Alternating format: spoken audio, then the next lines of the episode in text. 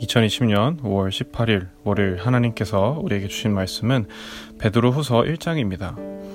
베드로 후서는 사실 그 이름을 생각하면 베드로 전서와 내용이 아주 유사하거나 이어진다고 생각하실 수 있습니다. 하지만 읽다 보면 그 상황이 아주 다르다는 것을 알 수 있습니다. 특히 쓰였던 시기도 아주 다르고 목적도 아주 다릅니다. 베드로 전서는 세상 밖의 박해나 세상과 다른 가치관을 살 가지고 있을 때 어떻게 살아가야 하는지를 고민하는 성도들에게 쓰였던 책입니다. 그에 반해서 베드로 후서는 교회 내부에서 전혀 다른 복음을 가르치는 사람들에게 맞설 때는 어떻게 해야 하는지 조언해 주고 있습니다. 베드로 후서도 전서와 동일하게 지금의 터키 지역인 소아시아에 위치한 교회들에게 쓰였습니다. 소아시아 지역은 말씀드렸던 것처럼 황제 숭배가 가장 성행했던 지역이었고 그리스도인이 살기에는 참으로 힘든 환경이었습니다. 이런 생각, 이런 상황을 생각하시면서 계속 읽으시면 좋겠습니다. 이제 베드로 후서 1장을 보시면서 베드로 후서의 역사적 상황이나 배경에 대해서도 틈틈이 설명해 드리도록 하겠습니다. 먼저 베드로 후서 1장 1절부터 2절을 읽어보겠습니다. 예수 그리스도의 종이며 사도인 시몬 베드로는 우리 하나님과 구주 예수 그리스도의 의를 힘입어 동일하게 보배로운 믿음을 우리와 함께 받은 자들에게 편지하노니 하나님과 우리 주 예수를 알므로 은혜와 평강이 너희에게 더욱 많을지어다. 먼저 베드로는 편지를 쓰면서 처음에 자신의 이름을 밝히고 있습니다. 베드로 후서는 베드로가 썼다고 생각되기도 하지만 동시에 베드로가 속했던 로마 교회가 아주 깊게 연관되어 있습니다. 베드로는 로마에서 순교한 것으로 알려졌습니다. 죽기 직전에 로마 감옥에서 생활하면서 베드로는 로마 교회와 깊게 관계를 맺은 것으로 알려졌습니다. 그래서 베드로 후서가 쓰일 때도 베드로가 주된 내용을 생각하긴 했지만 로마 교회 역시 많은 도움을 줬던 것으로 생각됩니다. 로마 교회 사람들은 베드로를 비롯해 여러 사도들에게 배웠던 복음을 잘 간직하고 있었습니다. 이때 저 멀리 소아시아 땅에 사는 그리스도인들이 이단으로 인해서 어려움을 겪고 있다는 소식을 듣게 됩니다. 그 사실을 알게 된 베드로와 로마 교회는 자신들의 경험을 알려주, 알려주 고 복음을 다시 한번 강조하기 위해서 편지를 쓰게 됩니다. 1절을 보시게 되면 예수 그리스도의 의를 힘입어 동일하게 보배로운 믿음을 받았다고 말하고 있습니다. 여기서 동일하게 라는 말은 무슨 뜻일까요? 베드로 후서에서는 거짓 선생들에 대한 주제가 많습니다. 그런데 거짓 선생들은 예수님의 재림이나 예수님에 대한 이야기를 왜곡해서 가르치고 있었습니다. 먼저 베드로는 1절에서 편지를 쓰며 거짓 선생들이 가르쳐서 사람들을 헷갈리게 하는, 하는 이단적 가르침이 아니라 진정한 예수 그리스도의 복음을 따르고 믿고 따르는 교인들에게 편지한다고 인사하는 것입니다. 이러한 1절의 문구를 통해서도 우리는 앞으로 베드로 후서가 이단과 거짓 선생에 대한 이야기를 담고 있다는 사실을 알 수 있습니다. 1절과 2절 이후에 3절부터 11절까지는 베드로의 설교가 나오고 있습니다. 먼저 3절에서는 이렇게 말합니다. 그의 신기한 능력으로 생명과 경건에 속한 모든 것을 우리에게 주셨으니 여기서 생명과 경건에 속한 모든 것은 무슨 뜻일까요? 신약 성경에서 생명이라는 말은 때로 삶이나 인생이라는 단어로도 쓰였습니다. 그러니까 베드로는 지금 경건한 인생, 경건한 삶에 대해서 이야기하고 있는 것입니다. 우리 그리스도인들은 신기한 능력, 예수님의 신기한 능력, 하나님의 놀라운 사랑과 능력으로 경건한 그리스도인의 삶을 살 수 있게 되었습니다. 이전에 죄를 짓고 절망 속에 빠져 있던 삶을 버리고 예수님 안에서 새로운 삶을 살게 되었습니다. 경건한 삶을 살 수 있게 된 이유는 결국 하나님께서 우리를 부르셨기 때문입니다.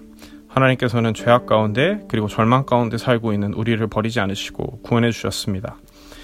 여러분은 어떤 죄악과 절망 가운데 살아가고 계셨습니까?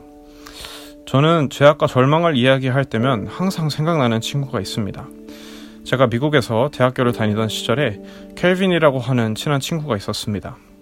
켈빈은 여러모로 어려움을 많이 겪은 친구였습니다.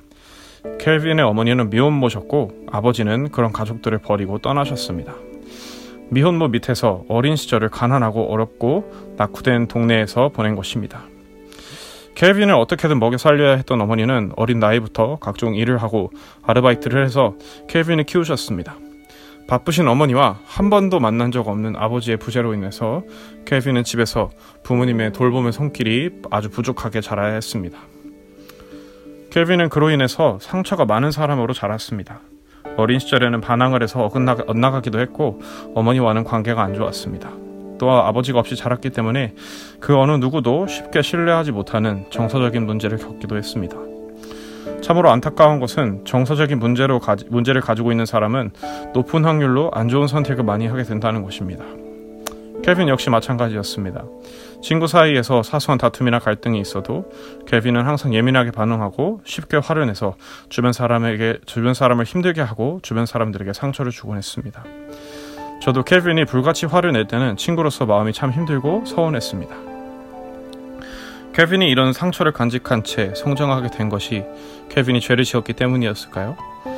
케빈은 자기 스스로 불행한, 불행한 환경을 선택한 적은 없습니다. 그저 태어나 보니 엄마는 미혼모였고 아버지는 자신을 버리고 떠났을 뿐입니다. 더 고통스러운 것은 케빈은 그런 상황 속에서 자기도 어머니와 아버지처럼 죄를 짓는 선택을 하고 심지어 그리스도인이 되고 나서도 주변의 친구들에게 이유 없이 불같이 화를 내는 잘못된 행동을 했다는 것입니다. 여러분들도 혹시 비슷한 일을 겪어보시지는 않았습니까? 어린 시절에 겪었던 어려움과 고통에 대한 기억과 두려움 때문에 예수님 안에서 그 두려움을 극복하는 것이 아니라 죄를 짓는 선택을 하신 적은 없으신가요? 이런 문제를 극복하게 해주시는 분은 누구실까요? 바로 우리 예수님밖에 없습니다. 예수님께서는 그런 과거의 상처와 아픔을 정죄하지 않으시고 용서해 주십니다. 그리고 우리는 지속적으로 신앙생활 하면서 예수님의 사랑을 경험하고 그 사랑을 지속적으로 경험하다 보면 점차점차 과거에 죄를 짓던 습관을 버리고 경건한 삶을 살게 됩니다.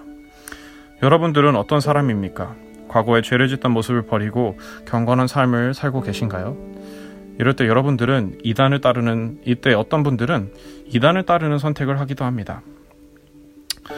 마음속에 무언가 채워지지 않는 정서적인 문제를 겪고 있을 때 자신에게 공감해주고 도와준다는 인상을 받아서 이단을 따르게 되시는 분들이 종종 있습니다. 신천지는 이런 사람들의 마음을 노리고 적극적인 전도의 방법을 사용합니다. 사람의 마음속에 무언가 채워지지 않는 것을 이단적인 방법으로 채워보고자 한 것입니다. 베드로 후서에서도 이런 이단들에 대한 이야기가 나옵니다. 사람들의 마음의 빈자리를 파고들어서 교인들을 현혹하고 잘못된 복음으로 이끌고 가는 자들이 있었습니다. 그래서 그런 이단을 따라가는 사람들에게 베드로는 3절에서 이렇게 말합니다. 우리는 하나님의 능력과 예수님의 사랑으로 경건한 삶을 위해서 필요한 모든 것을 받았습니다. 하나님께서는 우리가 더 이상 죄악, 죄악 가운데 살지 않고 하나님의 영광과 덕을 누리기를 원하셨습니다. 그래서 하나님께서는 우리에게 예수님을 보내주셨습니다. 사절에서는 보배롭고 지극히 큰 약속을 우리에게 주셨다고 말합니다. 하나님께서는 우리가 죄를 고백하고 예수님을 믿으면 우리를 구원해 주시고 언젠가 예수님께서 다시 재림하셔서 온 세상을 심판하실 것이라는 약속을 해 주셨습니다. 그래서 우리는 그 하나님의 약속을 믿고 의지해서 더 이상 세상에서 썩어질 것을 의지하지 말아야 합니다. 세상에는 다양한 이단들이 있습니다. 신천지와 같은 이단은 이만희 교주를 찬양하고 이만희 교주가 예수님과 같은 능력이 있다고 가르칠 것입니다. 베드로 후서에서 나오는 이단은 예수님께서 언젠가 돌아오실 것이라는 사실을 부정했습니다. 또 말로는 예수님을 믿는다고 하지만 자기들이 하고 싶은 모든 죄와 행동을 저지르면서 살았습니다. 그래서 베드로는 소아시아의 성도들만큼은 그런 이단들처럼 살지 않기를 원했습니다. 그래서 5절부터 11절까지는 그리스도인이 마땅히 지켜야 할 덕목들에 대해서 이야기합니다. 믿음, 지식, 절제, 인내, 경건, 형제와의 우애, 사랑과 같은 덕목을 지키고 살아야 한다는 것입니다. 여러분은 그리스도인으로서 이러한 덕목들을 지키고 살아가십니까? 만약 그리스도인이라고 말하면서도 예수님의 뜻에 순종하여 예수님의 삶을 따르고 실천하지 않고 이단적인 가르침을 따른다면 그것은 마치 맹인처럼 앞을 보지 못하는 사람처럼 신앙적으로 분별할 수 있는 눈을 잃어버린 것과 다름없습니다. 그래서 베드로는 소아시아의 성도들이 이단적인 가르침을 따르거나 이런 죄를 저지르지 않기를 원합니다. 12절을 보게 되면 소아시아의 성도들이 이런 사실을 이미 알고 있다고 말합니다. 그들은 그리스도인이었기에 이미 과거에 죄에서 벗어나서 예수님을 따르는 선택을 했습니다. 하지만 그들은 죄로 인해서 다시 한번 잘못된 선택을 할 수도 있었습니다. 그래서 그런 성도들이 잘못된 선택을 할까 싶어서 베드로는 한 번 더 생각나게 하기 위해서 편지를 쓰고 있다는 것입니다. 13절부터 15절을 보게 되면 베드로는 자신의 죽음을 직감하고 있다는 것을 알 수 있습니다.